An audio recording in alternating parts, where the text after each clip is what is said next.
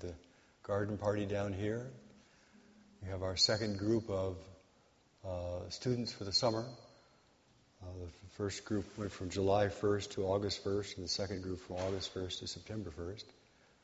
So we've had a very rich time up there. And down here we've had endless numbers of meetings. If anybody is missing a meeting you'd like to come to, we have lots of them you can join. At Great Vow right now, we're talking about some fundamental uh, aspects of Buddhism, fundamental aspects of Dharma. So I thought it might be nice just to run over a few of those basics, and I'll try to talk about them from several different levels. First thing is that this practice is a practice of discovery. It's not a practice of doctrine. It's not a practice of dogma. It's a practice of discovery. And so the practice is based upon what do we observe when we really are looking carefully? What do we observe when we are seeing things with fresh eyes? So, for example, if we're a scientist and we're looking at a hand, and we think, oh, there's a hand, same old hands, eating all the time, you know, same old skin, getting age spots, you know, da, da, da. we don't discover anything new. But when we're looking at something without any opinion about it, without any view of it, without any preconceived notion, and we're looking directly at it, well, we can begin discovering things. When we're looking for what we already know, of course, what do we see? What we already know.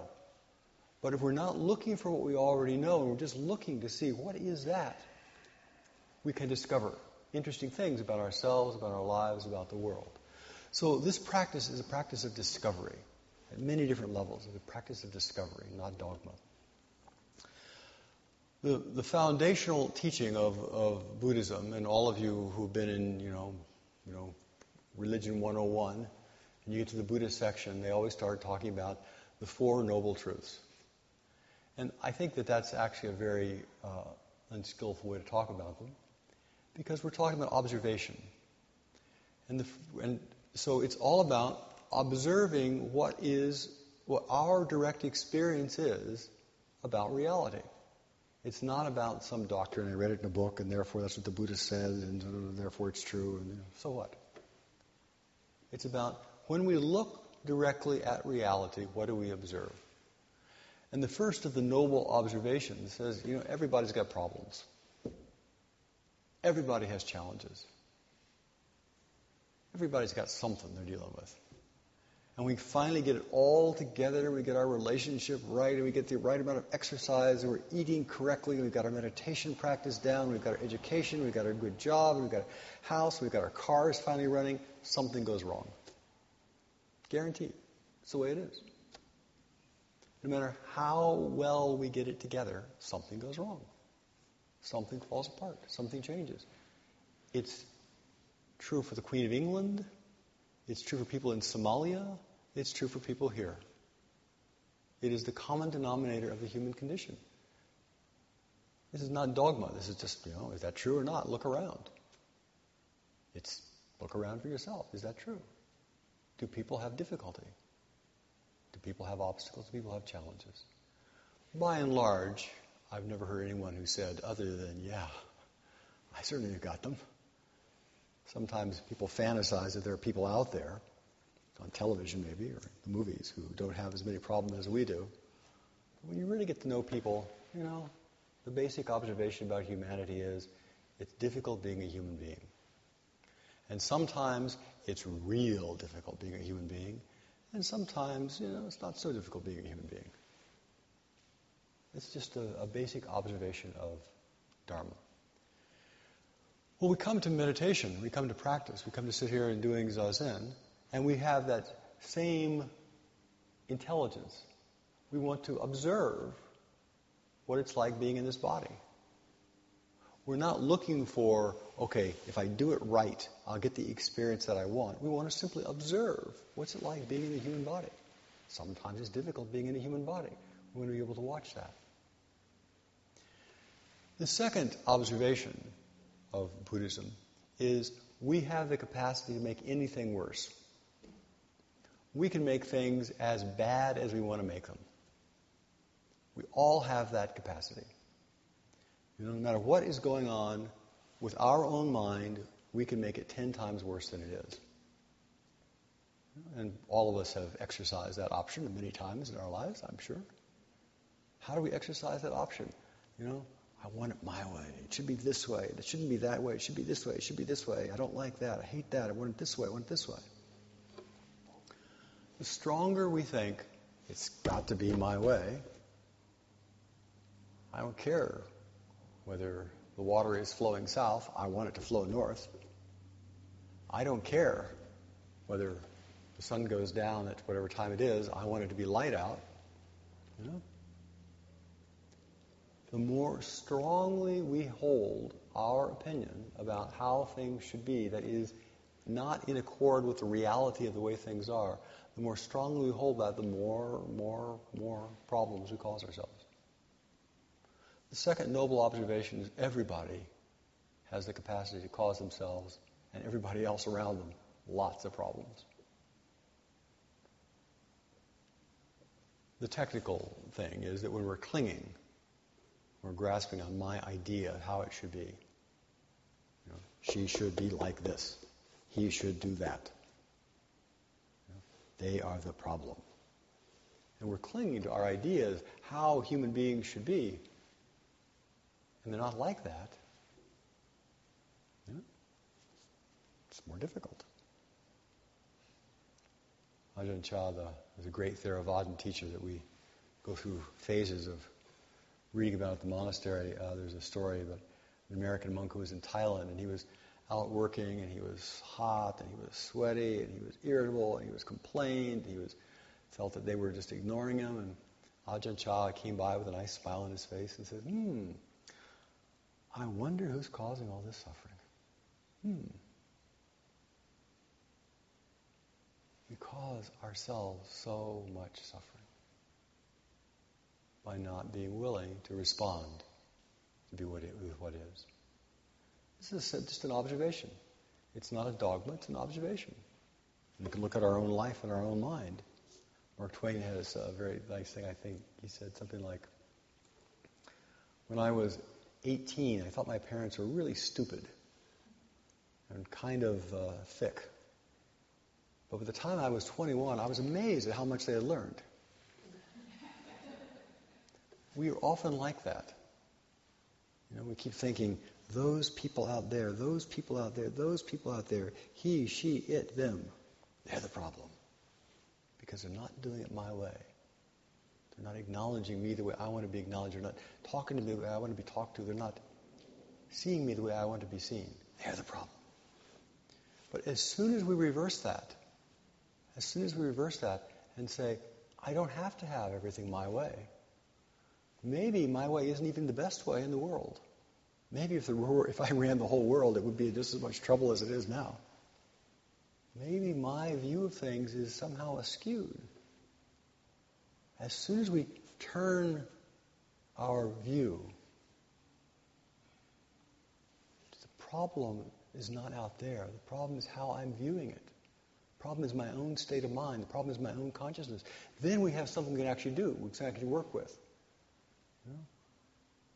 We can't change the nature of you know, certain fanatics or the nature of volcanoes or tsunamis But we can change our view.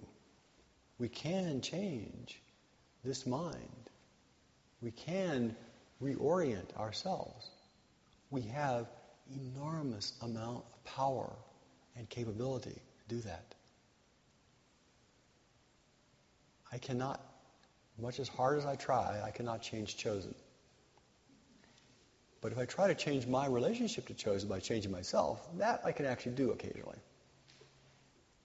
So this is the second observation of Dharma. The second observation of Dharma is we can mess things up as much as we want to mess them up. Completely up to us. But if we change our view and we begin to allow ourselves to work and to see and to work with the way things are, hmm, interesting things open up. Problems just disappear. They melt away because we actually worked with the source of the problem. The technical thing is it's clinging, you know, clinging, grasping, clutching. I want things to stay the way they are. I want things to be the way I think they should be. I want things, I want things, I want, I want, I want, I want, I want. You want what is inherently impermanent to not change, to be not be permanent, to, to be permanent. And it's clinging is a better word than desire. You know, sometimes you read Buddhism 101 and they'll say desire, or we say in our own our own chant, desire is inexhaustible. But you know, of course, we have to have desire. That's just part of human being. That's not that's not the issue. But when we are clinging, I gotta have that. I gotta have that. I gotta have that. I gotta have that. Oh, we can make a mess for everybody. So the second noble observation is we don't have to be a victim. The second noble observation of Buddhism is we have a capacity for wisdom. We have a capacity to change. We have a capacity. And when we make that change, the possibility of liberation is there. Not in the sense of liberation of, okay, everything will be painted pink and I won't have to worry about the jarring colors anymore. But rather, we make our change and we accept this is the way the world is. I'm going to respond to it as skillfully as I can respond to it. Yeah, some days hard, some days not so hard. Some days my body really hurts. Some days my body doesn't really hurt. Some days I get along really well. Some days don't get along really well. Some days are easy. Some days are hard. As soon as we do that, the, the great swings that people have begin to even out. And we find a place of some stability. A place of, yeah, you know, yeah, no. Until we reach a point where our mind is actually still. And all those judgments and opinions begin to not be so important. And there's a kind of stability there in that place. We have the capacity for liberation. We have the capacity for freedom. We have the capacity. The third of the, or one of our bodhisattva vows, beings are numberless, have vowed to free them. It's actually a very interesting bodhisattva vow. The endless number of seven billion people in this world, of which we know, you know, a few hundred at the most, a few thousand maybe at the most. I vow to save them all, I vow to free them all, I vow to liberate them all, I vow to. That is not our ordinary state of mind. That's not I'm going to go around and fix everybody. One of the interpretations of that, of course, is I am going to liberate them all from my strong opinions. I'm going to liberate them all from my judgments and evaluations. They should be like this. It's one, one, one level of that. There are other deeper levels of that truth. And the fourth observation is, for we all again see this, is that when we're living skillfully, things go better. We're not lying, things usually go better. We're not stealing. Things usually go better. When we're engaged in work that is uh, meaningful, you know, things usually go better. When we're engaged in trying to cultivate loving kindness, things usually go better. We're trying to bring wisdom to every situation, things usually go better. We're trying to practice patience and tolerance, things usually go better. Just an observation. We want to practice anger, irritation, fear, intolerance, you know, judgment, criticism, things don't usually go better. Anger brings anger, breeds anger. Fear breeds fear. So the fourth of the observations is simply looking around and saying, well, if I'm observing, if I live skillfully, my life is not, it's crazy. And so I'm not living skillfully.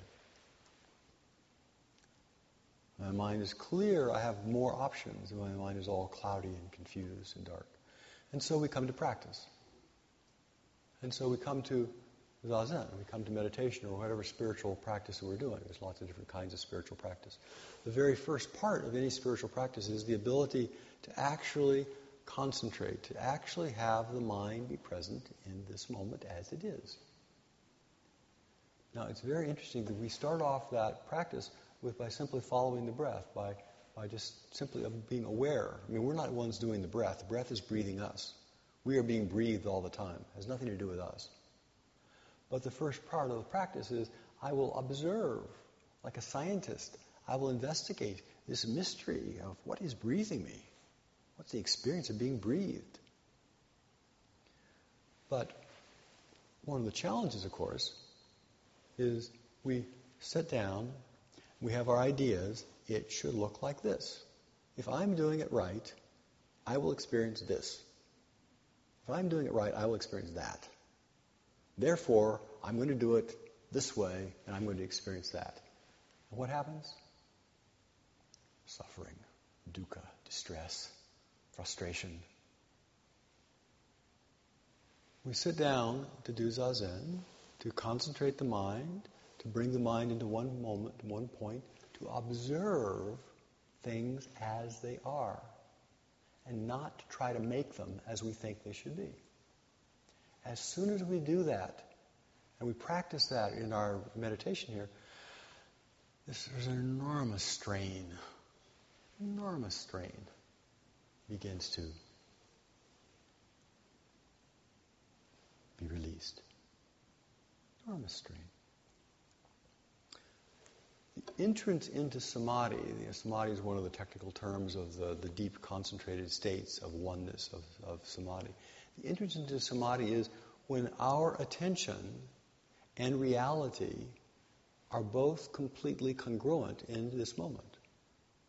When we are able to hold our awareness on the way things are, on this great mystery of our own breath and this great mystery of our own body, just as it is with no waffling about it, we can begin to enter a place of concentration. And that place of concentration is the entrance gate to the other levels of Dharma.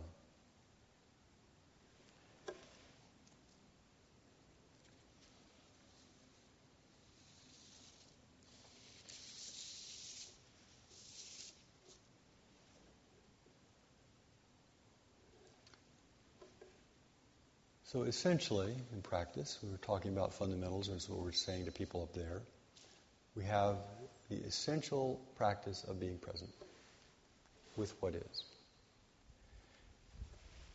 Then we have the essential practice of living ethically.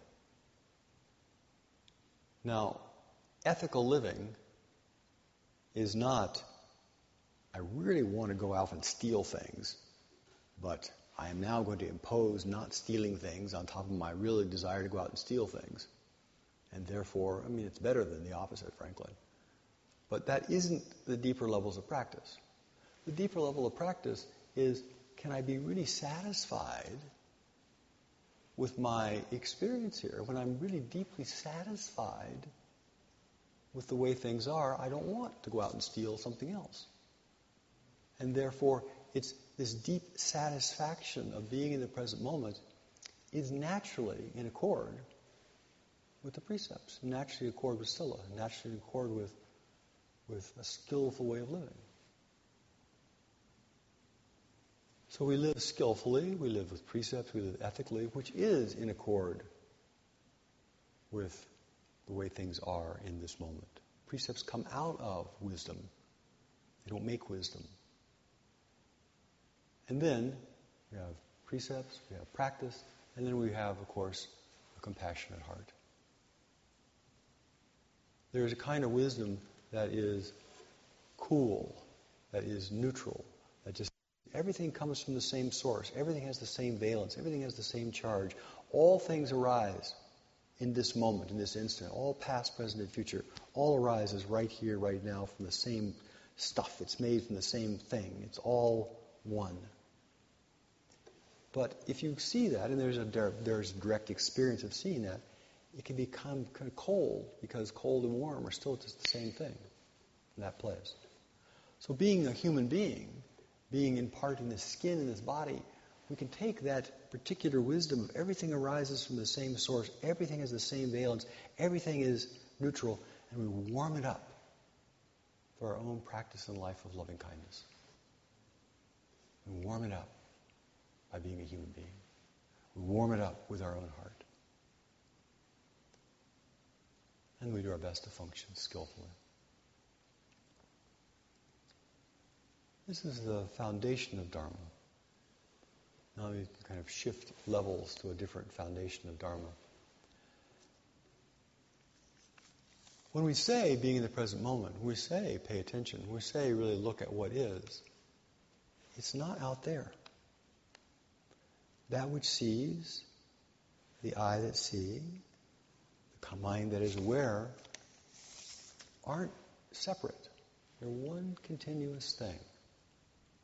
So if we turn our attention directly to consciousness, directly to awareness, directly to the mind that is aware, and we practice being aware of awareness, and we practice awareness that infuses all things because there is nothing that comes into our awareness that's not imbued with our awareness.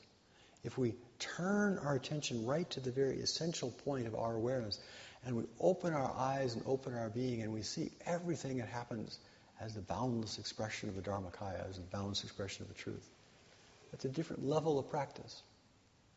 That level of practice leaves nothing out. That level of practice includes precepts, includes the breath, includes challenges, includes our difficulties. That level of practice, everything is whole, is complete, lacking nothing, and it's just the great mystery. Just the great mystery. All is revealing itself. It's the great mystery in action. So as we practice, we have different different kinds of Buddhism, different kinds of practice that are appropriate at different times in our life. We have the fundamental practice of living ethically. We have the fundamental practice of trying to tame this wild, crazy mind.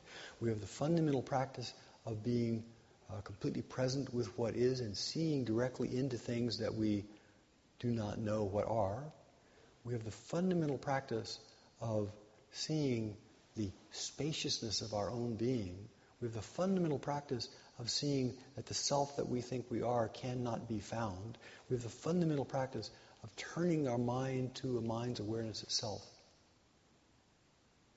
We have the fundamental practice of seeing all things as nothing but the activity of the great mystery. So, a little bit of basic Dharma, a little bit of view of the path. It's all kind of interesting. Well, the nice thing about the view of the path, this last view, is there's no mistakes. You know, the biggest, darkest hole we fall into is just a matter of learning. There's a nice koan Every day is a good day. Unmon went to, said to his monks, um, I don't ask you about before the 15th of the month. I don't ask you about the 15th of the month. What can you say? Nobody could answer. And Unmon said, every day is a good day. Well, what makes every day a good day? I mean, obviously, we all have some pretty terrible days. What makes every day a good day? Well, one thing that makes everything a good day is if it's all something to be learned. Oh, yeah. It was really a lousy day, but I really learned a lot today. Oh, just the fact that we want to learn from everything suddenly transforms it. The fact that we can begin to see everything, the good, the bad, the easy, the hard, all coming from the same source, all composed of the same material, that also shifts it. Makes every day a good day. Every practice a good practice. And lastly, if we truly and really have loving kindness, for this body and this life right here. We have deep, deep, deep respect for our own being right here in the circumstances of our being right now. That every single thing that happened in our entire life led right up to that moment. And every single thing that led up to that moment must be respected, just as we respect that moment. And so, by seeing this level of reality, we transform everything that's happened in the past into education, into learning, into necessity, into respect, into appreciation, even as we respect and appreciate and respond appropriately to what is happening right now. So, you know, lots of threads of Dharma.